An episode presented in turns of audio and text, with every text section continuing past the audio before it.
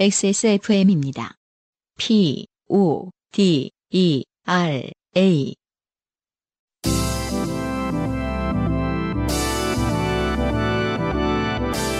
요즘은 팟캐스트 시대.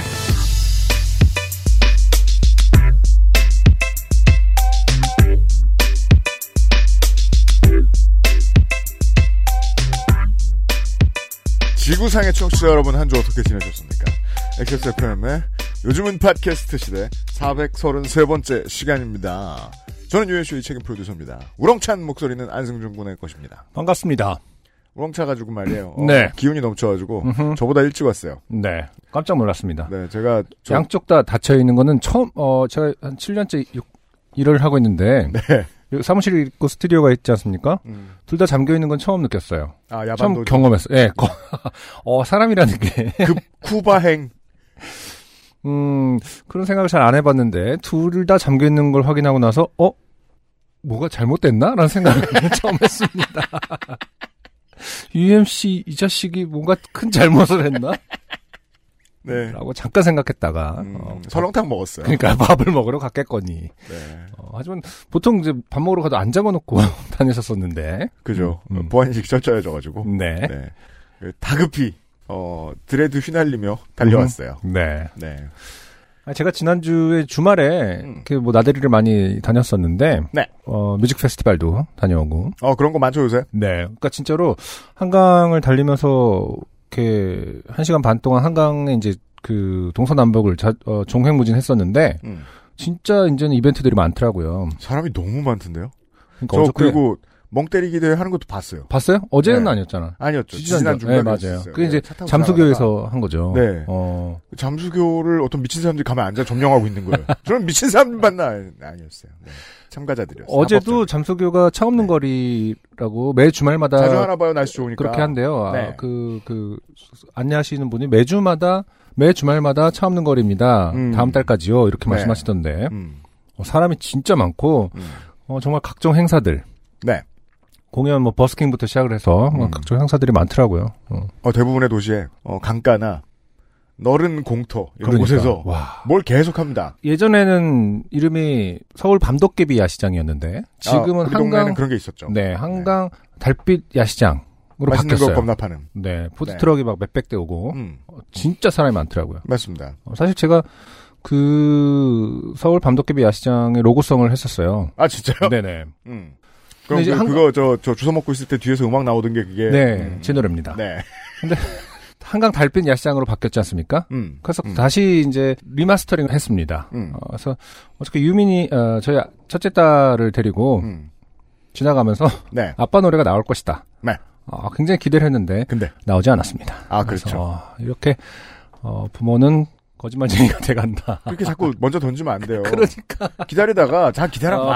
아, 내가 기다려봐가 어. 아니라 이제 속으로 예. 어, 나오면 깜짝 놀래줘야지 했는데 그렇죠. 음, 혹시 저기 지나가면 나올 수도 있어 이렇게 미- 먼저 말하면 꼭 망하죠. 실망하는 경우가 생긴다. 네. 네, 어, 시정 권력이 교체돼도 살아남는 안승준 군과 함께하고 있습니다. 네. 요즘은 팟캐스트 시대입니다. 날씨 엄청 좋은 한강가에서 보내드립니다. 자, 살다 보면 어제 저처럼 당연히 좋게 될 일은 생깁니다. 그럼요. 인생이 고달픈 세계인의 한국어 친구, 최장수 한국어 음악 예능 팟캐스트, 요즘은 팟캐스트 시대가 당신의 이야기를 기다립니다. 네. 당신 혹은 당신 주변의 어떤 이야기라도 좋습니다. 진한 인생 경험 이야기를 적어서 요즘은 팟캐스트 시대 이메일 xsfm25골뱅이 gmail.com 조땜이 묻어나는 편지 담당자 앞으로 사연을 보내주시면 저희가 모두 읽고 방송에 소개되는 사연을 주신 분들께는 커피 비누에서 더치커피, 주식회사 빅그린에서 빅그린 안티 헤어로스 샴푸를 DNS에서 요즘 치약을, 정치발전소에서 마키아벨리 편지 3개월권을 꾸루꾸루에서 꾸루꾸루, 요파시 선물 에디션을, 큐비엔에서 보내드리는 실키 어린 콜라겐 1개월분을 이런 걸로 바꿨네요. 네 XSFM이 직접 보내드리는 XSFM 관여로 티셔츠도 선물로 보내드립니다. 요즘은 팟캐스트 시대는 완벽 비건 맛집 비오는 날의 숲 밀키트 커피보다 편안한 커피 비노 더치커피 피부의 해답을 찾다 더마 코스메틱 앤서 19 진짜 리뷰가 있는 쇼핑몰 로맨틱스.co.kr에서 도와주고 있습니다. XSFM입니다. 성인용품? 관심은 있는데 아는 것도 없고 사용감은 또 어떨지도 모르고 근데 괜찮은 판매 사이트는 어떻게 찾아? 구경이라도 해보고 싶은데 검색도 안 되고 음 음, 배너 광고 누르기 싫게 생겼어.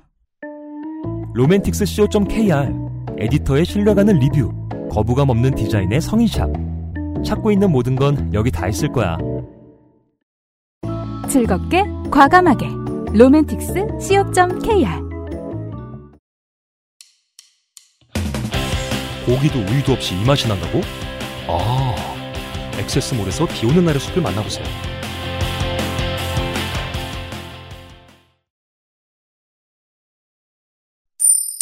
좋게 된 광고주. 유면상 PD 오셨습니다. 네, 안녕하십니까. 네. 네. 뭘 팝시다.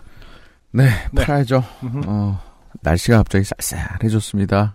네. 그래서 껴안읍시다. 뭐야?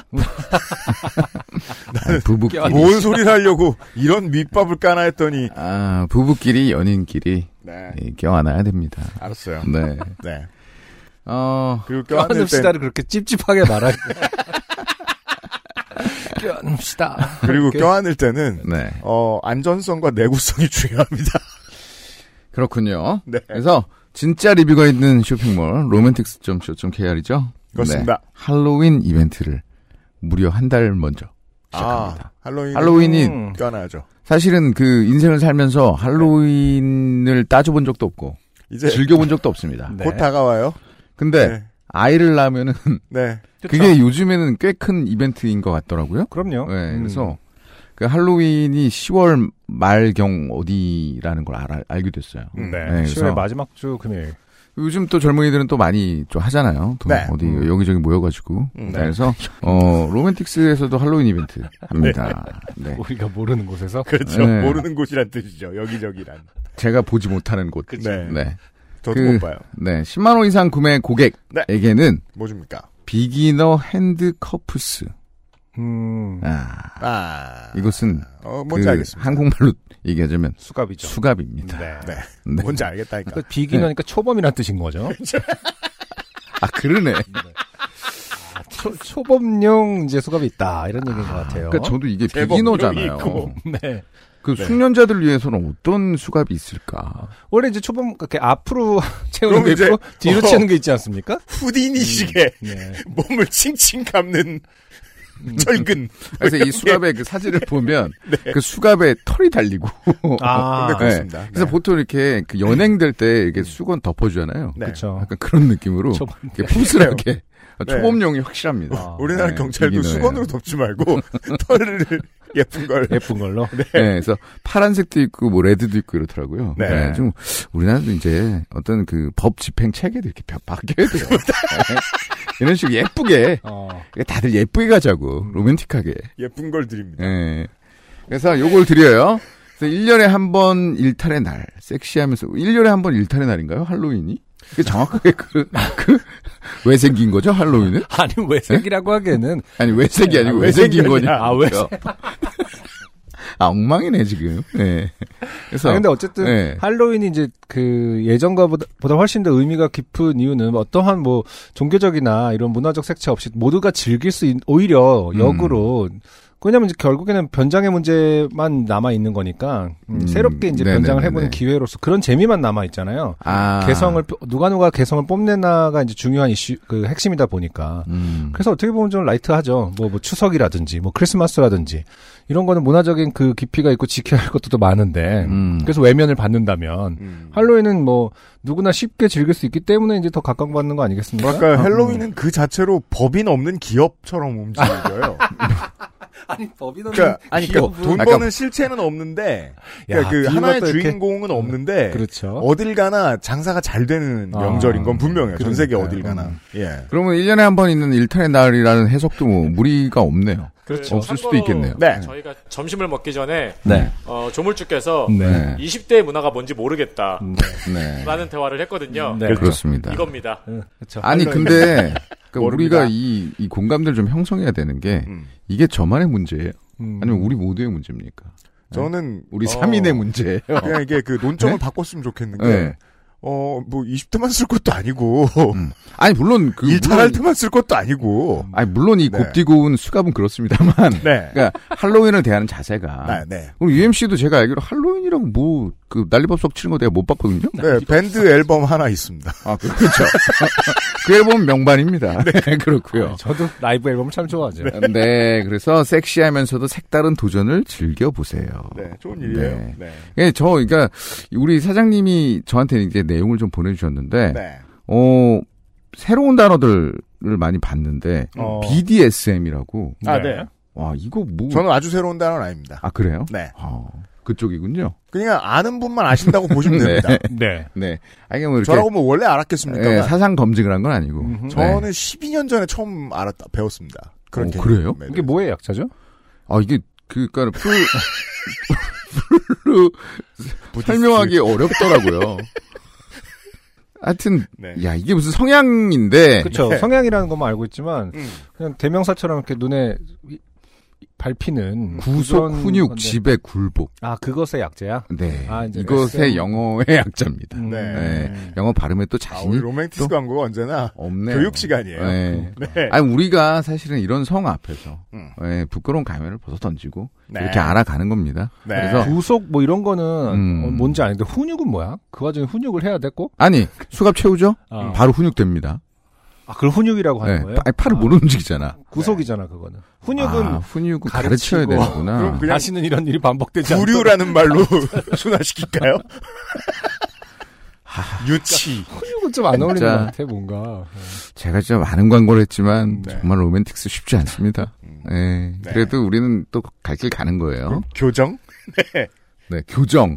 아, 교정 당국에서 진행하는 이벤트. 코넥션. 네. 그래서 BDSM 초보자분들에게 좋은 네. 귀여운 수가. 음. 아까 아, 말씀드렸지만 네. 예, 음. 털이 좀 네. 달리고. 그냥 드는데요. 그래서 10만 원 이상 구매 고객은 할로윈을 즐겨보시면 좋습니다. 네. 안 아, 그리고 쓰실 거면 주변에 쓰실 분 찾아서 드리면 됩니다. 이걸 누구한테 드리기도 참 쉽지는 않습니다. 네. 네. 물론 뭐 그렇습니다만. 음. 그 털이 달린 이유는 네. 아, 네. 자국을 남지 않게 하려고 털이 있는 겁니다. 아 그렇대요. 초보자용은. 음. 그럼 뭐 수건 같은 걸로 해도 상관. 네. 이거 봐 훈육은 사실 사전적인 의미는 품성이나 도덕 따위를 가르쳐 기름이잖아. 덕으로서 사람을 인도하여 가르치고 기름 이게 훈육인데 그 와중에 덕까지 있어야 되냐고. 그러니까 잘못된 하- 한글 그 사용은 맞을 것이다. 이것은 뭐 벌추. 어, 뭐, 벌칙이라든지, 그, 뭐, 이렇게, 뭐, 벌- 잘- 벌칙 말고 잘못했어, 안 했어. 벌칙. 뭐 그런 거라는 건 이해하고 있거든요. 근데 훈육은 좀 안 맞는 말 같아. 네, 이거는 아니, 시간을 두고 이게 해야 전 되는 세계에서 거거든. 통용되는 단어라는데 왜 그러세요, 당신이? 아까 그러니까요. 네. 번역을 잘못했다라는 거죠. 아니, 그러니까 특히 그 우리 안승준 군이 훈육에 또 민감해. 네. 아. 애를 키워가지고. 예, 근데 훈육도 음. 어떤 올바른 성 그러니까 네, 아니, 저- 행위를 또 가르쳐 저도 주는 것이 훈육이. 정확한 아니지, 이건 번역- 설정의 문제니까. 이라고 생각하진 않아요. 아, 다만 그렇게 하기로 스탠다드가 정해진 것 같아요. 그런 거지. 우리 어차피 그리로 가지도 않을 건데 그냥 아, 그렇구나. 네. 아까 저는 번역의 문제가 있다 이 얘기죠. 그 개념 자체는 이해합니다. 그렇게 해서 즐기는 관계성이 있다라는 것은. 아무튼 네. 네. 음. 그래서- 어, 이해했습니다. 하지만 네. 열심히 배우고 있습니다. 네. 그래서 하여튼 이런 이벤트가 있으니까 음. 어 10만 원 이상 어차피 한 두 개 담으면 10만 원 넘어요. 아 맞아요. 왜 네. 허접한 거 사지 마 여러분. 음. 다쳐 거기 소중한 데인데 다쳐요. 아니 네. 그리고 저 사이트 들어가면 바로 나오잖아요. 정확성, 안전성, 내구성이라고 음, 중요한 게 그렇습니다. 네. 그걸 리뷰해 드린다고 로맨틱스는 좋습니다. 좋은 거 팔기 때문에 네 10만 원 금방 넘어요. 그 우리 로맨틱스는 네. 그 대부분 우리 XSFM 고객이에요. 아 네, 그렇죠. 네, 그래서 감사합니다. 그 지금 예, 그 아, 우리 사장님 저희 몸둘 바 모르겠습니다. 의 전언을 하자면 네. 지금 심정이 늘 구회말 투아웃에 서 있는 기분이래요. 왜죠? 그러니까 이 요번 회를 넘길 수 있을까? 아, 근데 어떤 고, 그 회를 계속 방어해 주는 것이 네. XSFM이다. 한국에서 이게 참 쉬운 인더스트리가 아니죠. 아, 굉장히 어렵습니다. 뭐 그렇죠. 네. 검색 광고도 나름 또 알아보고 그랬는데, 음. 에이, 됐다. 음, 고생하고 계십니다. 네, 사장님. 그렇습니다. 네. 그러니까 여러분 많이 찾아주시고, 네. romantics.co.kr 가셔서, 네. 네, 구경하시고 구매하십시오. 네. 유현상 PD 수고하셨습니다. 감사합니다. 어쨌든 뭐 평소에 저희가 로맨틱스를 그렇게 아, 아, 친숙하게 느끼진 않지만 할로윈 때는 정말 재밌는 것들이 더 많을 것 같다라는 궁금증이 좀 듭니다. 좋아요. 네. 어쨌든 뭐 재밌는 기간 아니겠습니까? 할로윈이라는 것은. 네. 또 변장이라는 것은 그렇습니다. 아주 단순하게 생각했을 때. 어, 설명충의 고민. 네. 이 훈육은요. 네. 뭔가 다른 훈육인 것 같아요. 예를 들어 음흠. 지난주에 이제 뭐 시끄러웠던 네. 어 이제 모래반지 빵이 새끼가. 합방이라는 거예요. 이디엇이냐, 음, 퍼스냐, 어냐. 근데 저는 이제 가장 적당한 단어는 비단어라고 생각했고요. 아 그래요. 네. 오. 어, 근데 그게 좀 애매하니까, 올바르지 못하니까, 음, 그나마 괜찮은 건 펑크. 음, 와 진짜. 저는 영국말로 하면 웽커. 아 그러니까. 적당했다고 생각했어요. 그렇군요. 안 그래도 뭐 그 외신들이 번역을 각각이 한 거를 보면서 음. 뭐 차이 무슨 저기 뭐냐 어떤 매체가 제일 번역을 음. 했느냐 번역가들 사이에서는 말과왈부 감론을박이 되고 있더라고요. 네. 음, 뉘앙스를 어떻게 음. 잘 전달한 어떤 그냥 양인들은 F로 하셨고, 네. 그리고 뭐 그러니까 이제 그 일부 그, 쪽팔려서도 이제 예를 들어서 뭐 한인 언론이 음. 이디엇이라고 하셨더라고. 네. 그 순하게 해주려고. 그렇죠. 이디엇은 좀 별로 안 어울리죠. 네.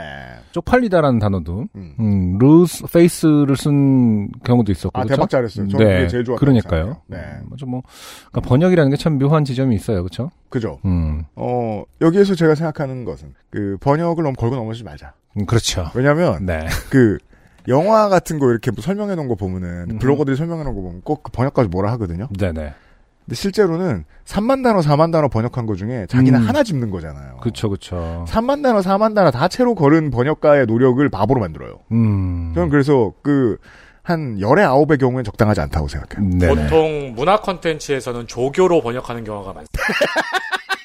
그렇군요.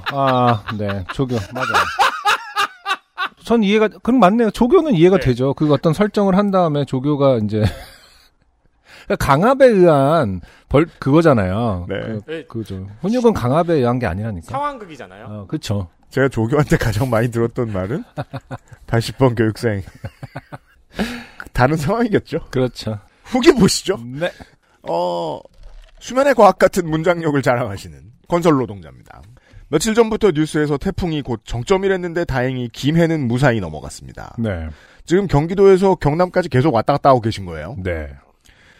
어제는 일정상 집기랑 타일, 양중, 전기 설비, 경량 벽체, 벽체 마감, 문짝 설치 등이 있었고 오늘은 타일 시공이라 어제보단 여유 있는 상황이었습니다. 그렇군요. 한 20대 중반만 해도 말이에요. 네. 야 남의 돈으로 집을 만들어 보다니 얼마나 재밌을까 이런 순진한 생각을 했죠.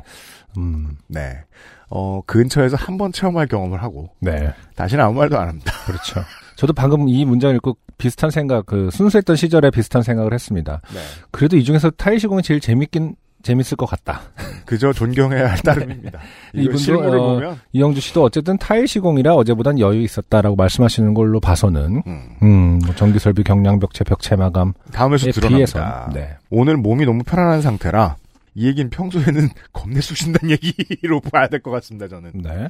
잠이 안 올 듯하여 타일 시공 끝나고 거제 드라이브에 나섰습니다. 가는 길에 요파 씨를 통해 두 백인의 이야기를 듣고 갔으며 음흠. 생전 처음 해저 터널도 지났고 음. 가덕 휴게소가 보이기에 올 때 저녁을 거기서 먹을 생각을 했습니다. 거제 언저리에서 잠시 바다 구경을 하고 돌아오는 길에 요파 씨의 제 이름이 나오길래 뭐 동명이인이겠지 했는데 제 얘기였습니다. 초창기 인테리어 시공 마감 때리고 매장 매니저에게 수고하셨습니다 얘기 들을 때처럼 등짝에서부터 전율이 살짝 왔습니다. 내일은 남은 타일 시공 마무리와 도장이 남았고 다음날 날 새며 작업할 게 남아 있습니다. 이번에도 무사히 공사를 끝내고 무탈하게 동두천으로 잘 돌아갔으면 합니다. 현장에서 고생하시는 모든 건설 노동자분들 화이팅 하시라고 격려해드리고 싶네요. 기나 야간 시공이 잦은 백화점, 몰, 마트, 인테리어 시공자분들에게요. 음. 이건 평상시도 그렇지만 수선할 때도 그렇고 네. 그 큰 회사들 갑질이 심한 분야라고 하죠. 음. 네. 다음에는 간결체로 글을 쓰도록 노력해 보겠습니다. 아 이미 노력하셨어요. 한 네. 문단이 여러 문장으로 잘립니다. 네. 확, 확 바뀌었어요. 제가 듣기에도 안승준님이 너무 힘들어 보였습니다. 감사합니다. 네. 그리고 음흠. 오세호 씨는 우리 어 382회에 그 렌터카 차키를 놀러 가서 잃어버린 다음에 무단 취식한 걸 자랑하다가 저희한테 욕 먹으신. 맞아요. 어 그리고 얼마 전에는 그 교회의 세- 세력 다툼에 머리수 채우는 알바하러 가셨던 얘기를 보내주셨던 네. 그분인데 저희의 궁금증에 답을 해주셨습니다. 네. 비행기를 향해 손을 흔드는 공항 노동자들은 누군가에 대해 궁금해 하셔서 리뷰합니다. 아 바로 답 나옵니다, 청취자 여러분. 요파 씨는 이런 방송입니다. 아니, 근데 오세호 씨는 그 392회 창작 뮤지컬 곡 작업도 하셨다라는 개념, 그 사연에서는 음악가 아니셨나요? 네. 그 리갈하이의 사무장님 같은 분 같아요. 음, 아니, 항공, 전 세계에서 모든 일을 다 해본. 그러니까요. 공항 노동자들의 상황에 대해서도 아시나 봅니다. 네. 대부분의 항공사들은 항공사와 지상 조업 가로 열고 그라운드 핸들링 가로 닫고 지상 조업사를 같이 운영하는데 가로 열고 없는 경우는 외부 업체의 위탁 가로 닫고 손을 흔드는 분은 램프라고 부르며 아, 여기서 끝나도 되네요. 어. 네. 램프입니다. 음, 네. 어, 주로 여객기의 음. 수화물, 승객들 커- 캐리어, 반려동물 케이스, 케이지, 승무원들의 캐리어, 심지어는 돌아가신 분의 관까지 음. 어, 그런 화물을 운반, 수송하는 업무를 담당합니다. 그게 보통 아래층에 들어가죠. 네. 네. 그래서 그런 분들을 램프라고 음. 하신, 한다고요. 음. 음, 비행기가 착륙하고 게이트로 들어올 때는 삐뚤지 않게 신호수의 업무도 겸하여 비행기에 물도 채우고 정화조의 업무도 합니다. 음. 비행기의 시동이 걸리지 않을 때는 자동차로 말하면 점프도 띄워주고. 아 진짜요? 음. 근데 비행기의 시동이 안 걸렸을 때 점프한 다음에 됐어 이제 가라고 할 수 없을 것 같은데. 좀 무섭네요. 그러니까요. 그리고 점프를 뛸 때는 무슨 저 옆에 있는 차가 그냥 세단 음. 그냥 점프를 뛰긴 좀 어렵지 않겠습니까? 그러니까 뭐- 뭐, 무서운 걸로 하겠네요. 네. 험머도 아니고 뭐 훨씬 더 큰 점프용 무슨 차가 있지 않을까 공중 급유기 같은 음. 수준의 네. 그 점프 뛰고 바로 출발한다는 그러니까 얘기 좀 이- 무섭네요. 그러니까 아니 이게 이제 그 점프라고 비유를 했을 뿐이지 설마 이제 뭐 그러놓고 곧바로 가라고 하는 상태 뭐 다른 아니겠죠. 정비도 하겠죠. 네. 네. 띄워주고 엔진이 돌지 않을 때는 억지로 돌려주기도 하고 이거 더 무섭습니다 이렇게 했는데. 프로펠러기 프로 그 프로펠러 돌리듯이 음. 그 왜 모터보트 할 때 윙 이거 이렇게 손으로 아. 좀 해주는 그런 느낌 같이 느낌 톱이나 느껴집니다. 예초기 같은 거 네. 시동 걸 때. 눈이 오면 약품 처리하여 얼음을 녹이거나 쉽게 얼지 않게도 합니다. 근데 지금 이거 램프라는 이름에 걸맞지 않게 걸맞 거의 모든 일을 하고 일을 있어요. 다- 아, 램프는 도대체 어원이 뭘까요? 네.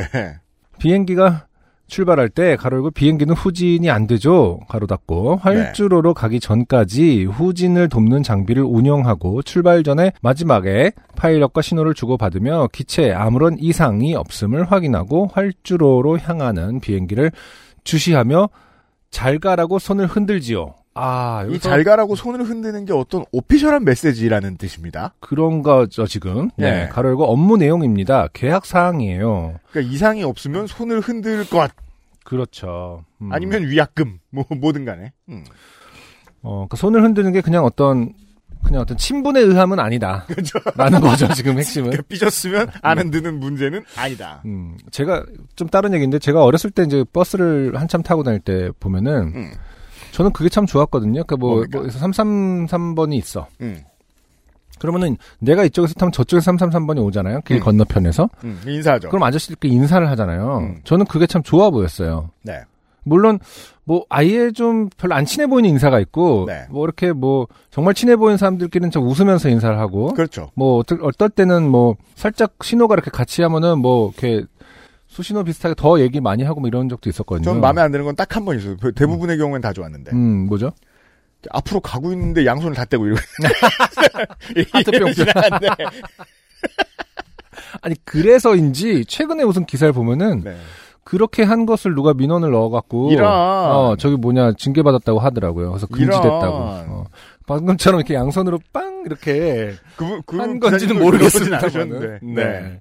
그래서 그게 대부분의 이제 경우는 중요한 일이고 좋은 일인데. 음. 근데 이제 업무상 뭐 이제 주시 정반 주시를 안 했다라고 판단을 해야 되나 보죠. 모르겠네요. 음. 근데 그게 약간 좀 인간미가 좀 있어 보였는데 네. 저한테는 그, 그 순간이 좀 좋았거든요. 어렸을 때 기억이 나요. 음. 이 아저씨는 저 아저씨랑 인사를 할까? 그럼 인사하면은 좀 좋았거든요. 맞아요. 예. 저도 항상 그 기사님 뒷자리에 앉았었기 때문에 음, 그 맞아요. 모습 되게 자주 보게 됐단 말이죠.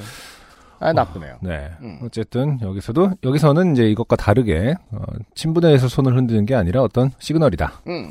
자, 2019년에 2019년에서 2020년까지 약 1년 정도 인천공항 지상 조업, 조업 노동자였기에 관둔 지 꽤 돼서 후기 보내, 후기 보내봅니다. 그렇잖아요. 이분 되게 여러 가지 일을 하셨을 거라고. 그러네요. 그리고 이제 관둔 지 꽤 돼서라는 인과관계가 있다라는 것은 이제 실제로 하고 있을 때는 후기를 보내기가 애매하다는 뜻이었나요? 그 뭐 음, 비밀 씁시다. 같은 게 있나요? 네. 아무래도 또 그 팬데믹 직후에 그만두신 것 같긴 한데. 네. 어, 진짜 눈비는 오면 그냥 맞아야 하고, 스케줄 근무, 가르고 비행기가 먼저다, 이기에, 어, 정말 고생하시는 분들이 많습니다. 조금이라도 알아주셨으면 좋겠네요. 가르고 사진은 공항 근무할 때 찍은 거예요. 하고 사진을 여러 장 첨부해 주셨습니다. 네, 음. 어떤 앵글은 거기에서 일하지 않으면 찍을 수 없는 각도의 맞네요. 사진들입니다. 어. 네. 음, 아, 엔진을 돌려주기도 하고, 뭐 이런 것들은 진짜 좀 신기하네요. 억지로 돌려준다. 음. 오세호 씨 고맙습니다. 그리고 박상인 씨. 네. 안녕하세요. 세기 말일 미랄 성도 박상인입니다. 네. 몰몬교 사람들의 인상착의 등에 대해서는 그 당시 알고 있지 못했어요. 그 이후 여러 영화 등에서 희화화되는 것을 보고 일반 사람들이 그 종교를 인식하는 정도를 파악하게 되었지요. 미드 브레이킹 배드에서도 자전거 탄 두 분이 전도하러 다니시더군요. 아, 그랬나요? 어, 뉴멕시코는 유타 바로 아래 있죠. 네. 네. 생각해보면 양복 차림의 한 쌍의 외국인을 마주쳤을 때 해야 할 행동이라는 것은 미디어나 간접 체험으로 얻어지는 건데 전혀 경험이 없으니 즐겁게 수다를 떨 수밖에요. 그러고 보니까 브레이킹 배드에서 양복을 입은 두 명이 있는데 그들은 아니겠죠? 그 살인자들 있지 않습니까? 멕시코 아, 그 쌍둥이 형제 사람한테 같은. 봤네. 네, 사라만카죠. 처음부터 끝까지 아무 말도 안 하는. 이분도 이렇게 그거상으로만 그 아, 묘사상으로만 보면은 정장을 입은 두 명입니다. 살인마 은갈치들은 아니고요. 네. 네. 그리고 그분들 입장에서 생각해보면 영화에서 자기랑 똑같은 옷을 입은 사람들이 놀림거리가 되는 걸 보면서 아, 우리 진짜 안 저러는데 전도가 더 힘들어졌어. 좋게 됐다. 라고 생각하지 않을까요? 네. 물론 그럴 수 있습니다. 그러게요. 그런 분의 후기를 보시겠습니다. 아, 그래요. 익명의 후기가 도착해 있습니다. 네. 안녕하세요. 전문가들의 후기를 들을 때마다 아, 나도 저기 끼고 싶다는 생각을 했었는데 이렇게 기회가 올 줄은 몰랐네요. 쓸까 말까 고민을 하다가 유형이 알아서 잘 잘라 주시겠지 하는 생각에 일단 쓰고 봅니다. 좋습니다. 많이 잘랐나요? 그래서 네. 전 예수 그리스도 후기 성도 교회 어, 가로 열고 구 미랄 마릴. 마릴 성 마릴 저도 헷갈립니다. 마릴 성도 예수 그리스도 교회 가로 닫고의 회원 어 AKA 몰몬입니다. 아, 제 꿈이었습니다. 네. 10년을 방송을 하면서 몰몬 언제 만나보나. 그러게요. 아, 몰몬 교도분이 직접 후기를 반갑습니다. 보내주셨군요. 네. 일단 제가 아는 선에서 몇 가지 적어 보았습니다. 교회의 공식적인 입장은 아닐 수 있습니다. 네, 교회는 의견이 좀 다를 것 같습니다. 네. 먼저 영어 공식 명칭은 The Church of Jesus Christ of Latter-day Saint입니다. 음. 이 레터가 레이터냐 레이터? 레이터, 레이터 즉 레터죠. 음. 네. 아, 레터라 이거 되는 거죠? 레터라고 읽어. 어, 어. 후기에 가로 열고 후기 가로 열고에 회복된 가로 닫고 예수 그리스도의 교회라는 뜻인 걸로 알고 있습니다. 음. 아 후기 예수 예수 그리스도의 교회 음. 이건 부활 이후를 말하는 건가요? 그런 후기- 걸로 알고 음. 있습니다. 근데 그게 얼마나 후기인지. 그니까요. 어, 이 종교가 정하는 거죠. 영어, 일본어, 한글로 번역하는 과정에서 레이터데이를 말일로 번역한 것 같습니다. 그러네요. 음, 그러니까 이후에가 월급날로 음, 바뀌어 있다는 것을 알 수 어. 있습니다. 그렇군요. 말일. 음. 일본은 아직도 말일 성도 예수 그리스도 교회라는 명칭을 사용하고 있는 것을 보면요. 음. 하지만 유형이 말한 것처럼 말일은 아무래도 돈 나가는 날 같고 그렇잖아요. 기독교인 사이에서 어감이 좋지 않아 2005년부터 음. 후기로 바꿔 번역하고 아, 오늘 또 번역에 대한 얘기가 많이 나오네요. 네. 음, 후기로 바꿔 번역하고 앞뒤 배치를 바꾸어서 음. 예수 그리스도 후기 성도 교회가 지금의 공식 명칭이 되었습니다. 아, 반갑습니다. 네, 그렇군요. 제가 이 뭐, 종교를 깐 지 근 20년이 됐는데 어쨌든 뭐 가치 판단과 성도를 처음 별개로 만납니다. 가치 판단과 별개로 네. 이름을 바꾼 것은 잘하는 것 같다. 그렇습니다. 네, 어쨌든 뭐더 건조해졌죠. 음. 네, 특별히 어떤 그 어, 떤 정서가 느껴지지 않습니다. 네. 예수 그리스도 후기 성도 교회. 음. 커피를 마시지 않는 이유도 카페인 때문은 아닙니다. 그렇군요. 안 먹는 것은 홍차, 녹차, 커피, 술, 담배 그리고 마약으로 정해져 있습니다. 음. 어, 마약을 가로쳐 놓으신 거 보면 이제 마약은 이제 특히 뭐 언급이 돼 있다기보다 당연한 어떤 개념인 그, 저, 걸까요? 음. 저게 최초의 그, 경전에는 써있지 않는 것이었을 수도 있죠. 그럴까? 예. 그러니까 마약을 해서가 아니라 그 당시 사람들이 어. 그때는 그 개념을 몰랐다거나. 근데 제가 알기로는 마약의 개념은 사실 거의 성경 역사보다 더 빠른 걸로 알고 있는데, 그러니까 물론 이제 그 기술돼 있는지는 그러네. 모르겠지만 옛날에 음. 벽화에도 보면은 막 이렇게 반짝거리는 거 음. 그게 외계인이라는 해석을 하는 사람도 있는데 사실은 그게 이제 그 당시 사람들이 뭐 술이라든지 마약을 했기 음. 때문에 나오는 결과라고 하는 해석이 굉장히 지지를 얻고 있다고 알고 있거든요. 그 미국 백인들은 순박해서 늦게 배웠을까요? 모르겠네요. 네. 아, 자, 미 아무튼 대륙의 선 주민들한테도 원래 있었던 걸로 알고 있는데. 음. 그러니까요. 자, 이 경우도 물론 오락 가로열고 물음표 오락을 목적으로 취하는 경우예요. 음. 아, 의료용은 아니란 뜻인 것 같아요. 네. 예를 들어 전문가가 합법적인 절차를 거쳐 의학적 목적으로 처방한 펜타닐 패치 등은 괜찮은 거죠. 음, 좋습니다. 네. 그렇다면 제 궁금증도 해결이 된 것이 커피가 아니라면 음. 운전할 때 어, 우리 한국인들은 흔히 PC방 음료라고 알고 있는 네. 그런 거 먹어도 되는 걸로. 그러네요. 네. 어, 음, 근데 왜 굳이 또, 어, 이유는 나와 있지 않나요? 뭐, 네. 술, 담배야, 뭐, 건강도 해치고, 뭐, 정신을 흐릴 수 있다고 하지만, 음. 커피, 홍차, 녹차도 그렇게 보나 보죠? 그런가 봅니다. 자, 얼마 전 친구와 부산 롯데월드 내에 있는 피자집을 간 적이 있었는데, 전 음. 콜라 브랜드가 무엇인지를 물어보고, 제로 콜라를 주문했습니다. 음. 그러자 친구가, 어, 콘땡땡도라도 안 먹냐? 라고 묻더군요. 어, 이미 음. 핀트가 나간 질문이죠. 네. 왜냐면 그 제로나 그냥 콜라나 카페인은 있으므로 그러니까요. 네, 카페인은 드신다는 얘긴데. 어, 그냥 맛 때문에 펩땡이라면 음. 제로를 먹고 코땡이라면 어, 오리지널을 먹으려고 했는데요. 몰몬으로 살다 보니 이런 뜻하지 않은 배려도 꽤 받고 있습니다. 저처럼 오해하고 계신 분들이 많은가 보군요. 아. 그러네요. 괜히 이렇게 눈치 보면서 물어보고. 음. 이전에 경주이 씨 관련된 사연에서 경주이 씨 세보가 유타에 있는 출판사에서 출판된 것을 유형이 잠깐 궁금해하고 지나간 적이 있었는데 아, 기억력 저보다 좋으십니다. 그러네요. 그것은 아마 저희 교회에서 하는 가정 역사 사업과 관련이 있는 것 같습니다. 아, 그렇군요. 야, 새로운 세상이 열리고 있어요. 저희들 머릿속에서. 네. 경주 이씨 세보는 오. 유타. 어, 이것에 대해 더 관련이 자세한 있다. 것이 알고 싶으시면 가까운 교회 선교사에게 연락을 크크크. 가끔 유형이 사우스파크의 조셉 스미스 에피소드 같은 이야기를 꺼낼 때마다 뜨끔하지만 방송 잘 듣고 있습니다. 늘 건강하세요. 네. 사우스파크의 조셉 스미스 에피소드가 뭐죠? 어, 이분이 들을 때는 이름을 올리기도 좀 뭐한 음, 그 교조죠. 음, 네. 아 그래요. 네. 거기 이제 그 교조가 사우스파크에 나와요? 네. 어 그렇군요. 그 사우스파크에서 그 까이는 정도가 있는데 그렇죠. 만, 그, 네. 10이 최고면 레베로가 있는데. 한 9쯤 까이십니다. 이분이 네. 10이면 끔살이거든요. 어, 그런 캐릭터죠. 네. 아무튼 어 덕분에 많은 것을 알게 됐습니다. 어, 네. 사연을 보내주신 익명의 몰몬교 분에게 감사드립니다. 어, 가끔 어, 기별하세요. 그러게요. 반갑습니다. 네.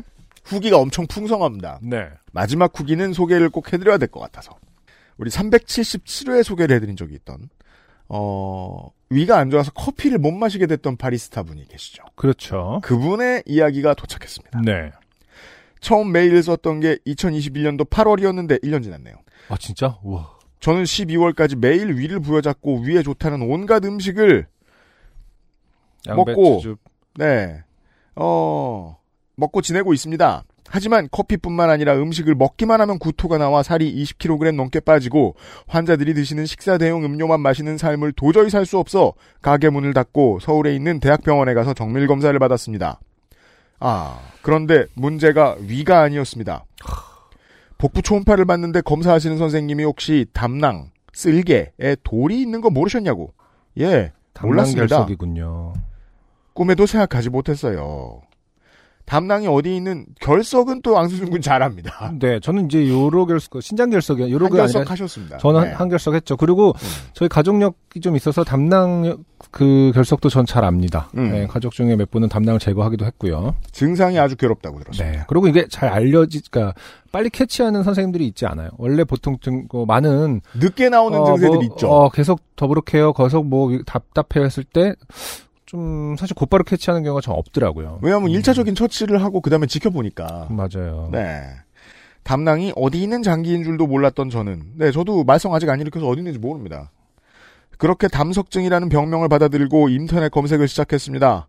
담낭에 돌이 있으면 위가 안 좋아진답니다. 음. 소화도 안 되고요. 그죠 우리가 흔히 말하는 이제 쓸개즙, 쓸개즙이 나오지 않기 때문에 쓸개즙이 이제 지방을 분해하지 않습니까? 음. 쓸개즙을 나오는 관이 막히거나 염증이 있으면은 이제 소화가 잘 안 되죠. 기름을 소화를 잘 못하니까. 네. 당연하겠죠. 돌이 관을 막아 담즙이 안 나오게 되니까요. 네.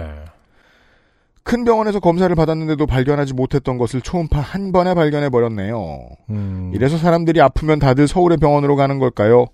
그나마 스트레스나 카페인에 예민해져서 못 마시는 게 아니라 정말로 다행이라 안도했습니다.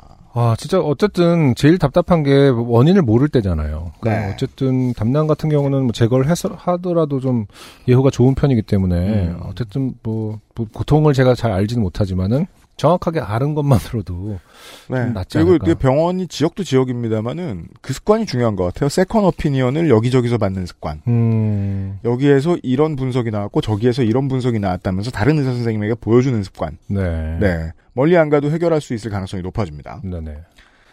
그리고 수술을 하셨나 봐요. 아, 그렇네요. 다시 커피를 마셨을 때는 눈물이 날 정도로 기뻤습니다. 신비어 커피를 마셨는데 아프지 않았어요. 벌써 10월이 되어 가네요. 저는 이제 저는 다시 매일 에스프레소 두 잔과 라떼, 아, 마키아또 가리지 않고 두 잔 마십니다. 네. 제과 기능사 자격증도 따서 카페에서 제가 과자도 굽고 있어요. 음, 아, 아프신 동안에 기술을 하나 더 배우셨군요. 네.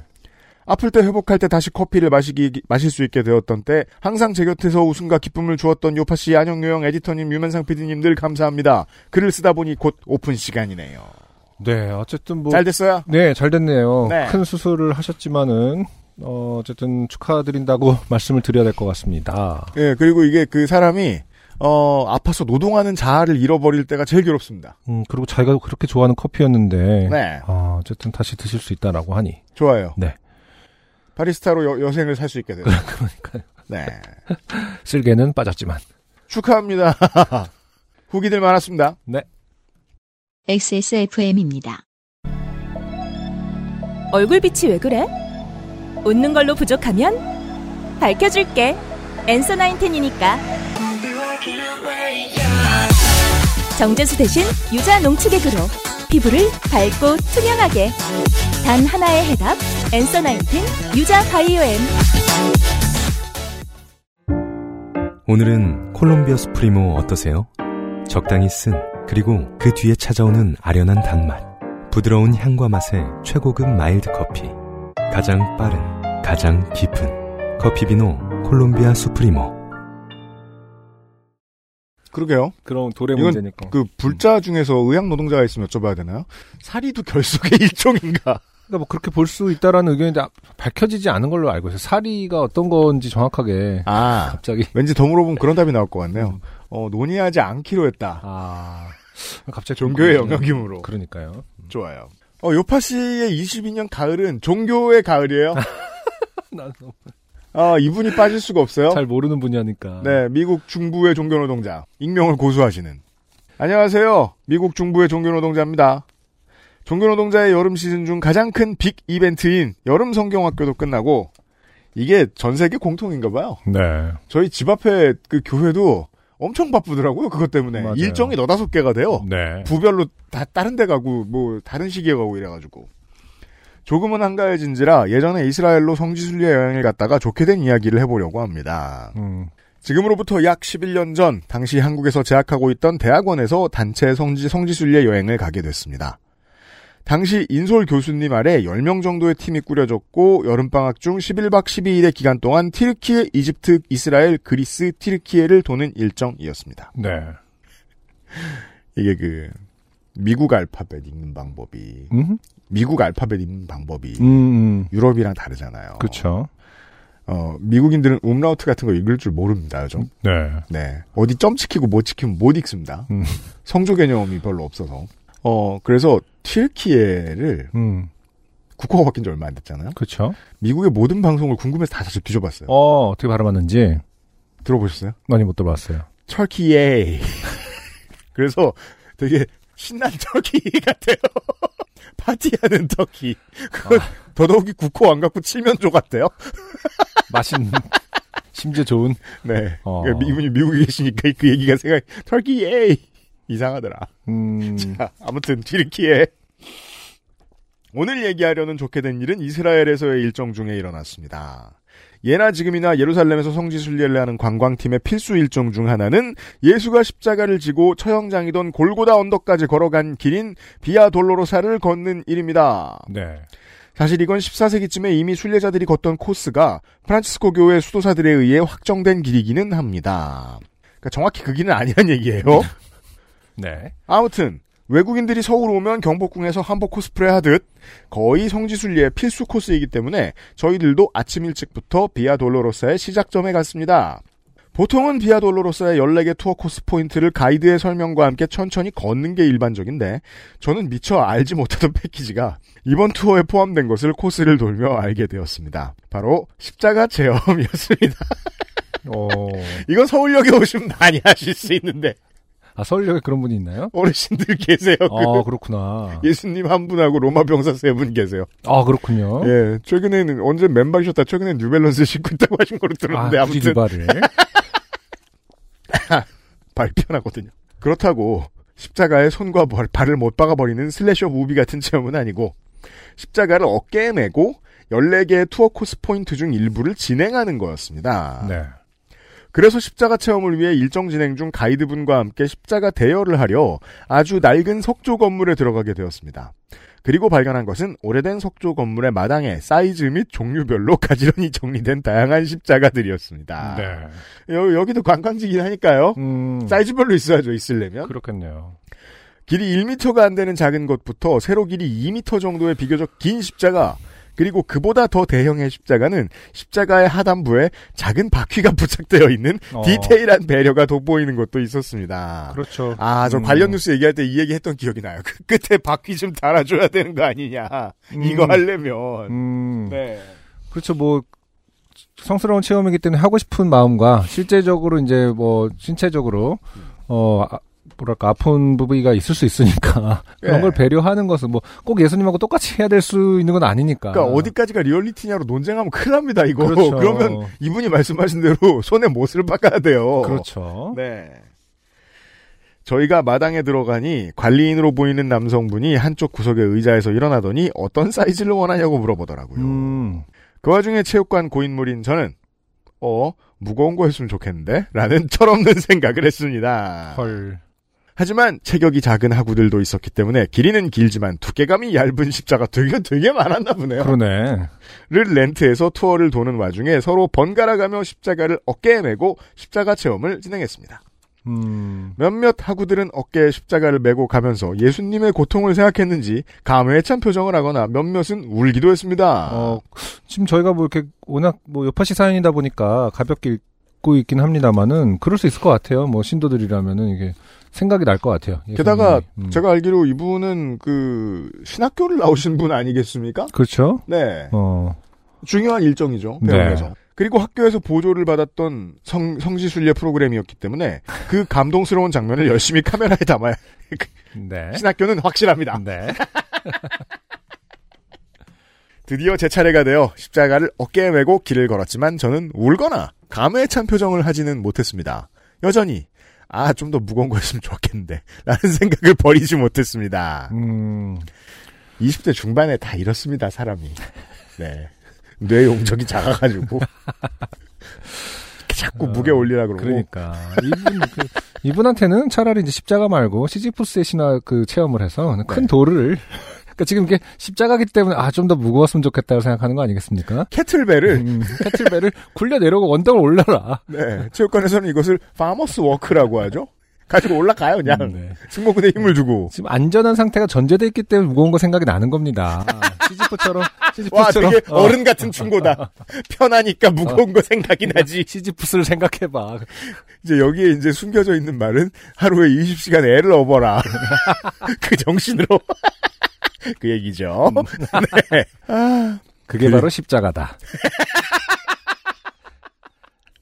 십자가 이걸. 네. 그리고 벽에 나란히 진열되어 있던 여러 종류의 십자가들이 머릿속에서 떠나지 않았습니다. 이거 정말 체육관 보듯이 보고 있잖아요. 그러니까요. 큰 덤벨 있었는데 이러면서 저 큰 거 빌리는 건 얼마였을까? 근데 왜 때문에 이런 억지스러운 체험을 해야 하는 거지? 라는 생각도 했고요. 종교적으로 보면 이미 예수가 지고 간 십자가 때문에 우리가 십자가를 지지 않아도 된 것인데 아, 그러네. 아, 이것은 역시, 그러네요. 신학도, 지금, 이렇게, 종교 노동자분이 직접 전달해 주시니까 말이 어. 되는, 알 수 있는 포인트였습니다. 그러니까, 진짜 예수님 해- 이미 해주신 거를 우리가 굳이 다시 할 필요는 없다. 그러니까 그왜 아, 당진에 가면 음, 이건 뭐 또 다른 종교입니다만 김대건 신부 성지가 있잖아요. 그렇죠. 거기에 처형 체험 같은 거 하지 않습니다. 아, 그렇게 봐야 되는 거군요. 아니, 왜냐면 예전에 그 짤 제가 구개그 가면 짤 수집하지 않습니까? 네네. 그, 그 예수님이 음, 아이들을 모아놓고 음. 얘기하는데 그건 이제 네티즌들이 아, 자막 짤로, 아, 그렇죠, 그렇죠. 네, 있죠. 야, 아, 씨발, 내가 환생을 해서 보니까, 내가 죽은 걸 목걸이를 하고 아, 있더라. 어, 그렇죠. 음. 너이 새끼들, 평상시에. 그- 그럼 내가 총을 맞아 죽었으면 라이플 목걸이를 할 거냐. 음, 네. 생각해 볼 만한 지점인 것은 맞다! 왜 또 십자가를 지려고 하는지 이해가 잘 되지 않기도 했고요. 하지만 저의 솔직한 의견을 피력하면, 음, 동심 파괴를 하는 개놈이 될 수 있기에, 음, 저는 그냥 억지로 심각한 표정을 지으며 십자가를 메고 잠깐 길을 걸어야 했습니다. 네, 그리고 일정이 끝나고 돌아가는 길에 잊지 않고 십자가를 반납했고요. 네. 일정을 같이 했던 다른 일행들은 그 체험을 감격스럽게 기억하지만 저는 여전히 십자가 체험의 의 자체를 이해할 수는 없었습니다. 그렇구나. 저만 그렇게 좋게 된 것 같더군요. 근데 지금 이분, 종교노동자 이분이 목사님 아니십니까? 그렇죠. 그러면은 결정권이 있는 거 아닌가, 어느 정도? 다시 말해서 이것은 잘못 이해한 이벤트다. 근데 음. 그때는 학생이잖아요. 응? 그때는 학생이잖아요. 이때는 11년 전이니까. 아, 그렇구나. 그러니까 지금은 이제 아, 대학원에서 간 거니까. 동네 그렇죠. 이웃들한테 음, 그 한국에서 저 골고다 제약하고. 언덕에서 이런 상품이 있는데 아 미친 짓입니다. 이러고 자기 견해를 할 수 있는. 말씀하실 수 있겠지만 그렇죠. 네. 네, 그때는 뭐 아, 하긴. 네. 그땐 학생 때에, 그러네. 대학원 때 문제니까. 네.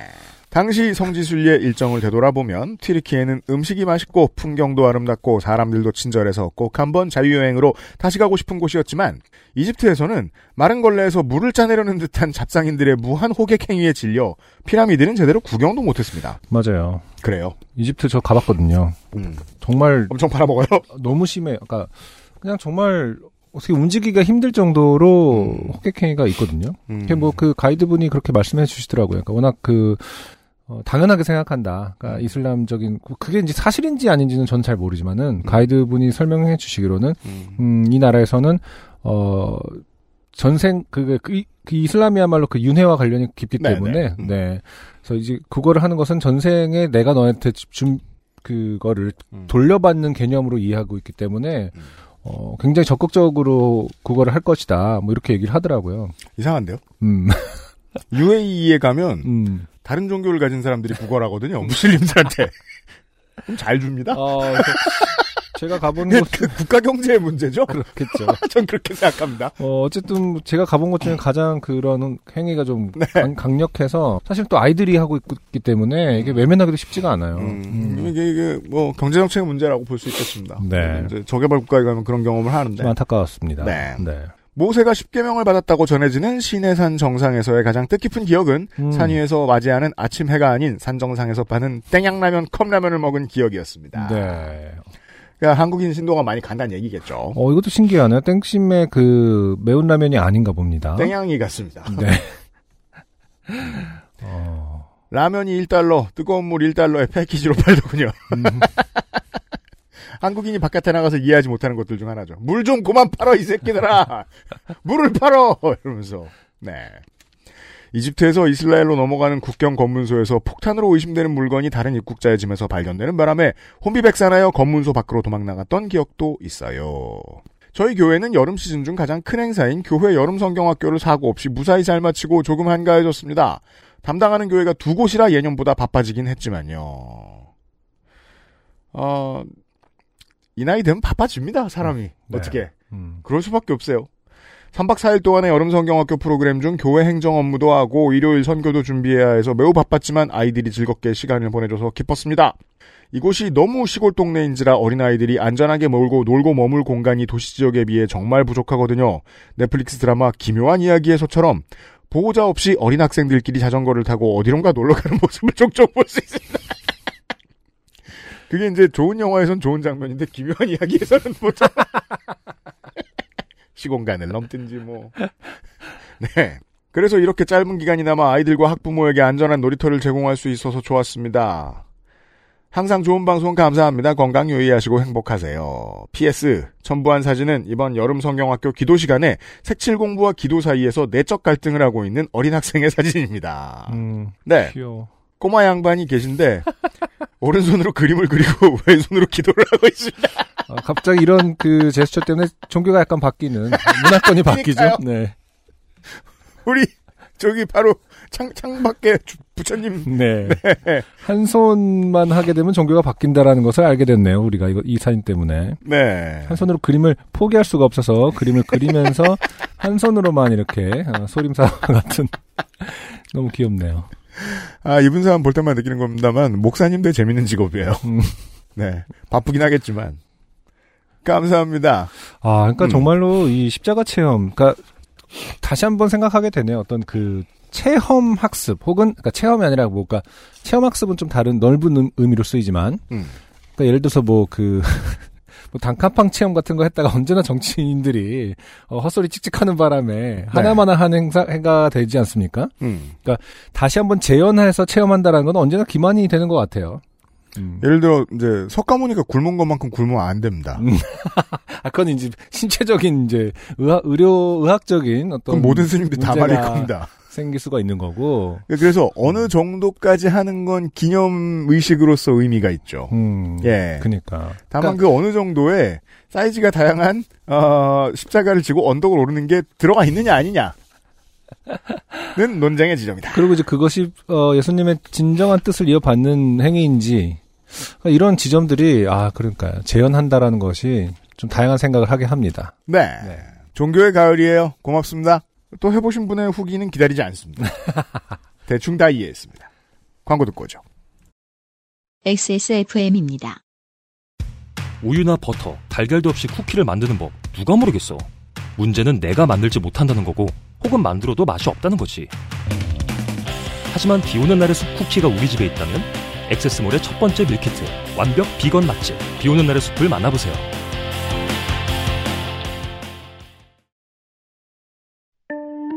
지금 우리가 사랑할 시간 로맨틱스 co.kr 봅시다. 네.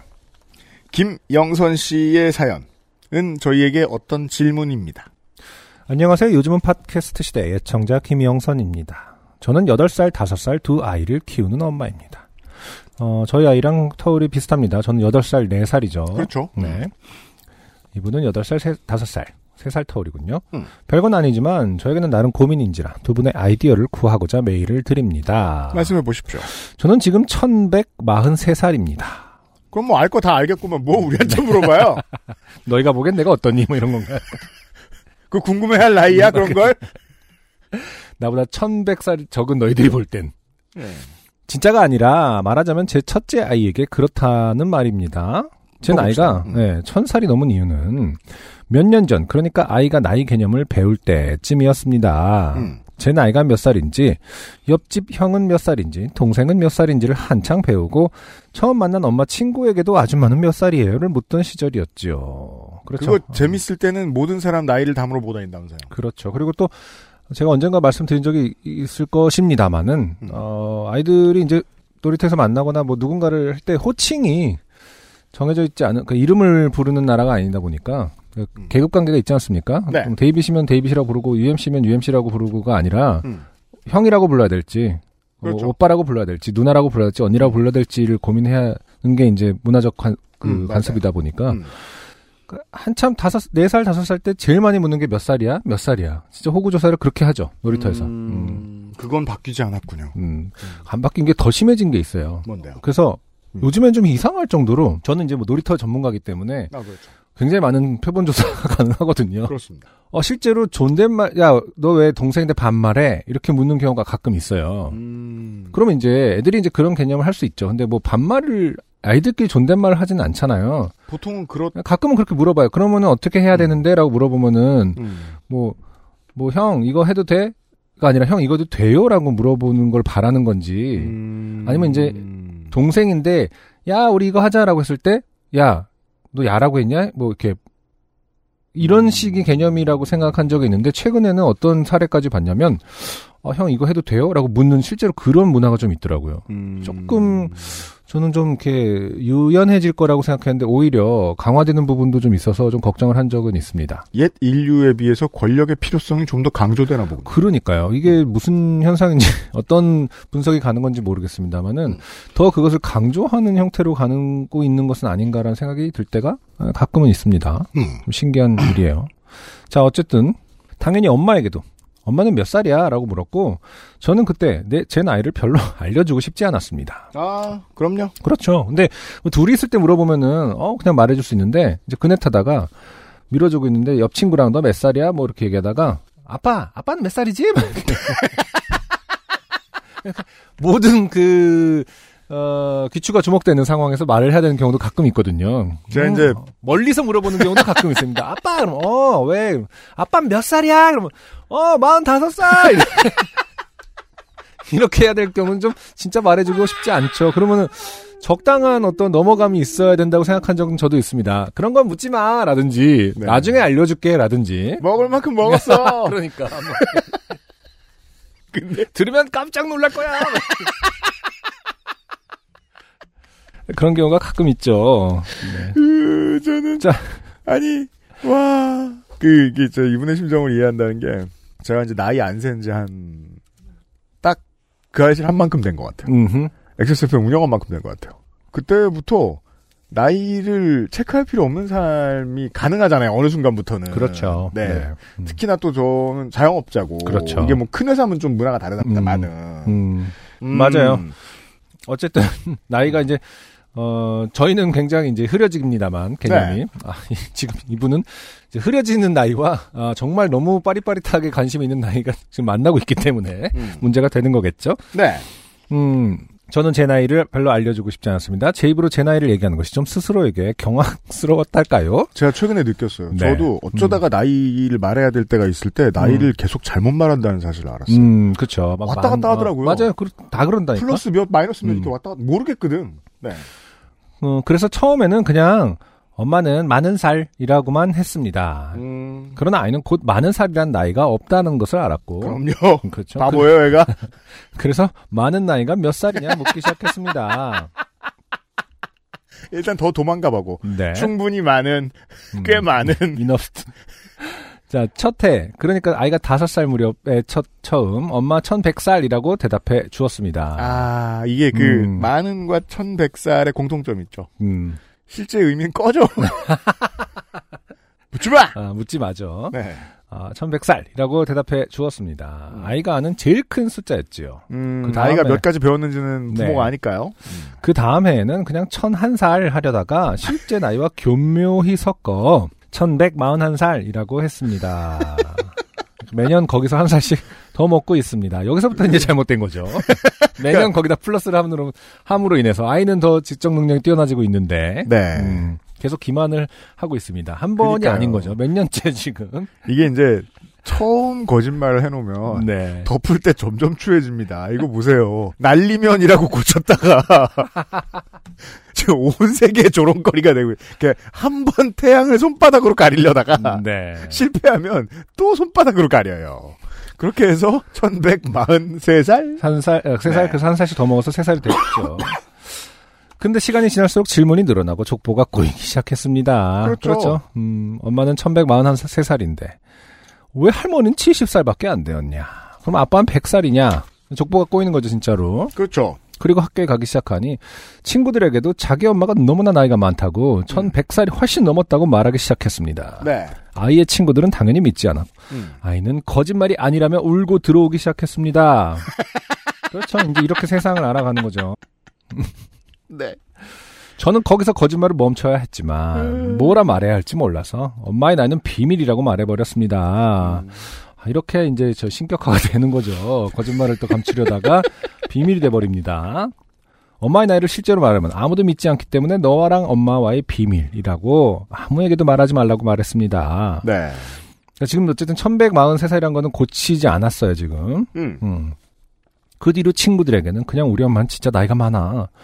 아, 이게 더 지금 아, 원하지 않던 결과에 가까운 거 아닙니까? 아, 우리 엄마 진짜가 나이가 많아. 이런 뉘앙스를 과연 원했던 걸까요? 그니까요. 어, 거의 이거는 나를 되게 늦게 낳았어. 막 이개념으로 지금 수렴되고 있지 않습니까? 네. 그 가장 원하지 않는 아, 원하지 않는 결과잖아. 결과잖아요. 지금. 정도로만 말하는 것 같습니다. 사실 여기서 이미 망했죠. 나이 최고 많은 엄마가 되어버렸습니다. 그러니까요. 문제는 얼마 전 네. 제가 아이랑 차에서 고신해철 씨의 노래를 듣고 있을 때였습니다. 네. 이제 동요 일변도에서 벗어나 가요를 같이 들을 수 있겠지 싶었고 아이도 넥스트의 라젠카 세이버스 노래를 아주 즐겁게 들어주었습니다. 아, 그렇죠. 에어 기타를 치며 헤드뱅잉도 하더라고요. 빨리 배웁니다. 학교 댄스 시간에 동영상을 봤답니다. 음. 저는 아이에게 이 노래는 엄마가 어릴 때 아주 열심히 들었고 노래를 부른 사람은 이미 옛날의 세상을 떠났지만 노래는 남아서 사람들이 지금도 기억한다고 얘기해 주었습니다. 그렇죠. 음. 아이의 질문은 그것이었습니다. 엄마가 어릴 때 노래를 부른 이 사람은 이순신 장군만큼 나이가 많으냐고요. 그렇죠. 아니면, 왜냐면은 음. 14세기 사람들은 까마득한 꼬마들이니까요. 그렇죠. 15세기입니까? 아니면 세종대왕보다 일찍 태어났냐고 하더군요. 네. 아, 엄마의 나이가 천 살이니 왜냐면 엄마는 신라 헌강왕 5년에 태어나셨거든요. 그러니까요. 네. 당으로 하면 희종 때입니다. 엄마의 나이가 천 살이니 엄마 어릴 때면 최소 몇백 년 전이라고 생각한 겁니다. 네. 이제 지금 저 저희 아이도 이제 여덟 살 아니겠습니까? 첫째 아이가 음. 아, 지금 심각한 상황에 지- 이- 이르렀죠. 지금 동년배 아이들은 이런 고민을 하고 있지 않거든요. 지금 이미 제가 본 자료들을 그 자제분이 그 자녀분이 다 보셨을 거예요. 음, 네. 이때 이제 신라에서 처용무가 처음 발견됩니다. 지금 동년배 아이들은 지금 미래 현재와 미래를 논하고 있을 때 지금 아이만 당신의 아이만 천 몇백 년 전 과거에서 헤어나오지 못하고 있어요. 아니 루이 2세가 언제적 왕이냐고 내가 루이 15세는 아는데 아, 덧셈도 되고, 뺄셈도 하고, 백단위, 천단위 숫자도 아는 8살이, 엄마 나이가 1100살이 넘었을 리가 없다고는 생각 못 하는 거죠. 그렇습니다. 아이들은 이런 순진한 구석이 있는 거죠. 음 그렇죠 자, 그 질문을 듣고 금- 급 궁금해졌습니다. 이제 와서 엄마 나이가 1100살을 빼고, 마흔 얼마다, 라고 어떻게 말해야 할까요? 이 너무 중요한 질문 네. 아이에게 거짓말쟁이, 배신자라는 비난을 최소화하면서 충격을 줄이면서 솔직하게 고백할 수 있는 방법은 있을까요? 전 왜 1100살이라고 고집하기 시작했을까요? 사연을 쓰다 보니 똥멍청이 소리가 절로 들리네요. 음 네, 맞아요. 그냥 이대로 버티다가 아이가 크면서 저절로 거짓말을 깨닫게 될 때까지 기다려 볼까요? 그때 엄마 왜 거짓말했어? 라고 하면 서프라이즈! 이제 너도 인간과 몸의 수명에 대해 더 잘 알게 되었구나. 라고 하면서 넘길까요? 점점점. 좋지 않다 반대합니다 네. 쓸데없는 고민이 깊네요. 일단 사연을 써봤다는데 의의를 두고 굳이 방송이 되지 않, 아도 답이 안 나와도 혼자 고민은 계속 해보려고 합니다. 아 아니죠.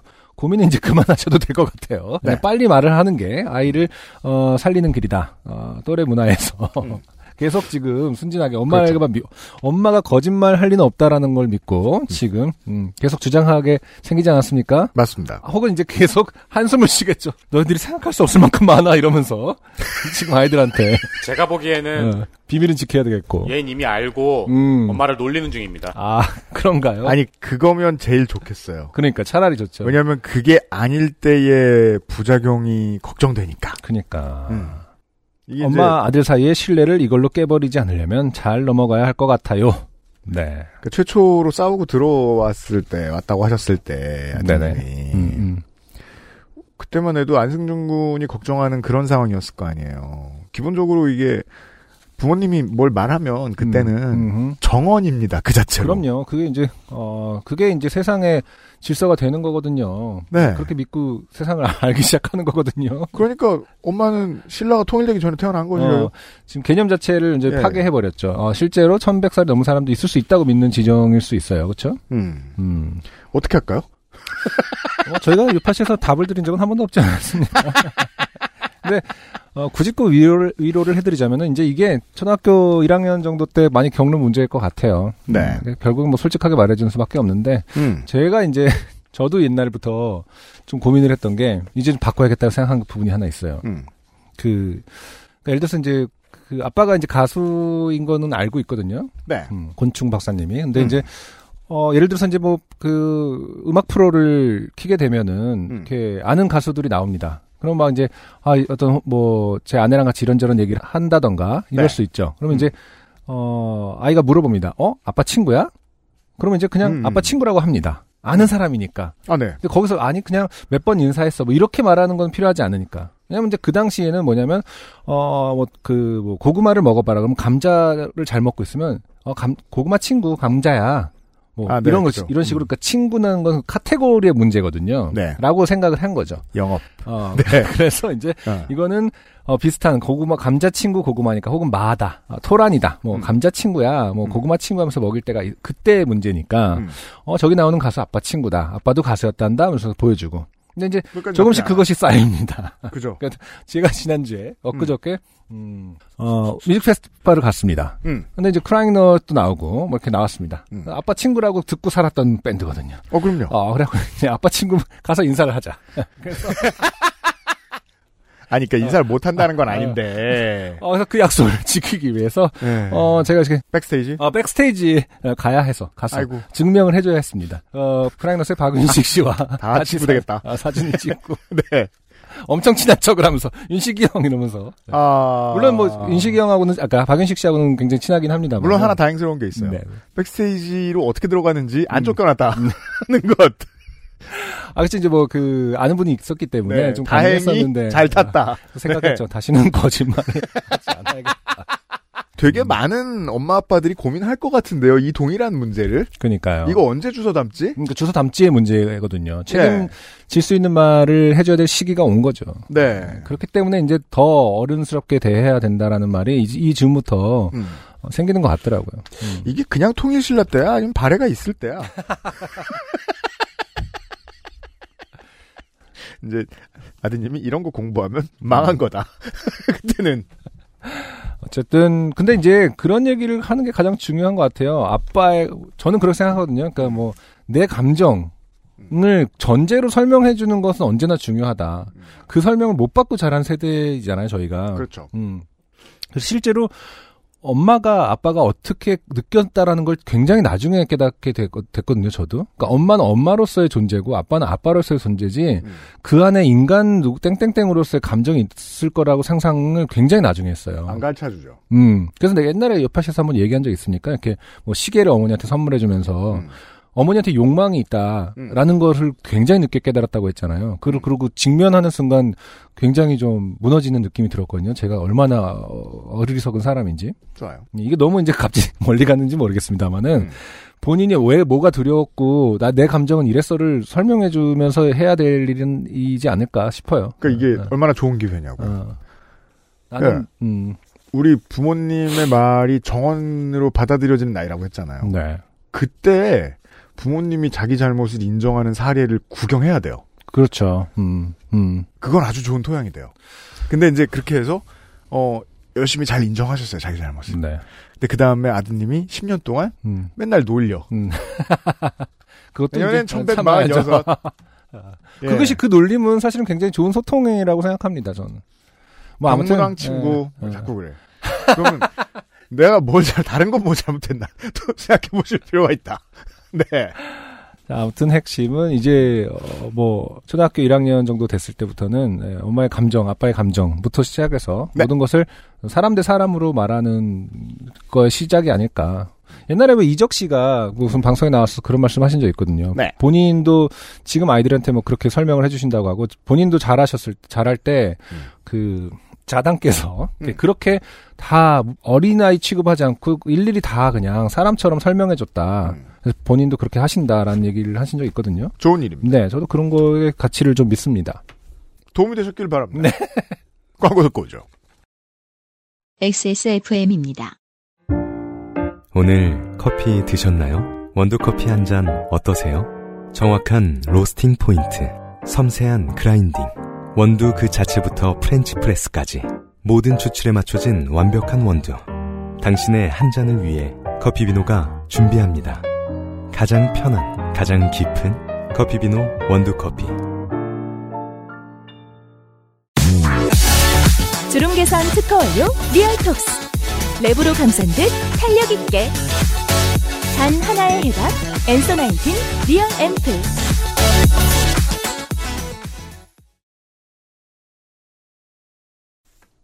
끝으로 박규왕 씨의 짧은 사연. 아, 네. 안녕하세요. 어제자 전화 영어를 되새겨 보다가 새삼 웃겨 사연을 보냅니다. 영어 선생님은 매번 오늘 뭐 했냐며 수업을 시작하시는데요.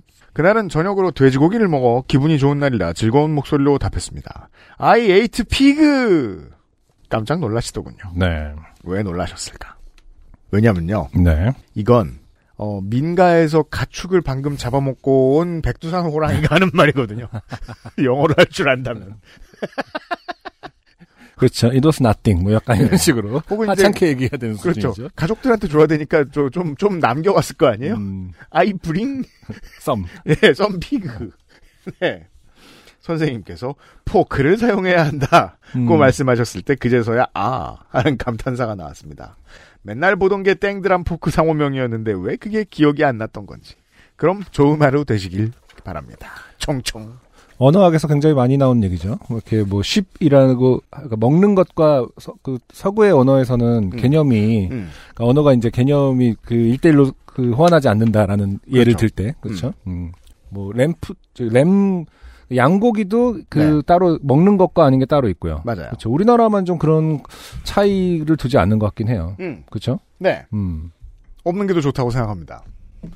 생선과 물고기는 좀 있는 것 같긴 해요. 그렇죠. 음. 물고기를 먹었다라고는 잘 안 하잖아요. 그렇죠. 생선을 먹었다고 하고. 그렇죠. 어. 네. 이 개념을 모르고 자라면 음흠. 어 이제 황태가 어릴 때부터 황태인 줄 아는 아, 그건 좀 다르지 않습니까? 버쩍 말라가지고 이렇게 물에 가만히 있는 그거는 그런지도 몰라요. 그거는 프로세스의 문제잖아요. 황태, 명태, 동태. 여튼간에 그 먹을 거잖아 그건 황태는. 상태에 관한 문제라고. 네, 네. 알았어요. 22년 8월에 네. 월장원을 배심원 여러분이 뽑아주셨습니다. 네. 저희는 발표하겠습니다. 꼴찌 음흠. 이현주 씨의 사연. 네. 어 초음파 사진 속에 나와 있는 어, 아이의 가운데 손가락. 그렇죠. 과연. 음, 네. 꼴찌라고 하기엔 지금 이게 지금 베스트 오브 베스트기 때문에. 아 그럼요. 어쨌든 네. 그 중에서 5위를 하신 그럼요. 존파 사진 속 아이의 손가락. 네. 당찬 아이의 손가락. 그러니까 공천권 가운데 꼴찌. 네. 예. 어, 엄종업 씨의 어, 어린이집 어린이들이 계속 안녕을 하는 음흠. 사연. 이 꼴찌 두 번째. 네. 아, 이 두 사연이 뚝 떨어져 있고. 네. 3위 한예정 씨의 어, 미국 쓰레기통 음흠. 사연에 빠져서 헤어나오지 못하신 사연. 네. 높고 큰 쓰레기통 이야기가 그러니까 네. 14%. 2위에 요파 씨 관련 사연. 그렇죠. 네. 어, 로맨틱스 관련 사연이죠. 네. 안승준이 딜도 운운한 음흠. 딩동 운운한 네. 그렇죠. 네. 딩동 사건. 상황에서 친하지 않은 동생과 차를 몰고 가고 있다가 계속 적막했던 네. 이야기. 그 동생하고 잘 지내고 계신지 모르겠네요. 한여운 씨. 네, 그러니까 28%. 네. 1위는 압도적인 1위가 나왔습니다. 어, 그러네요.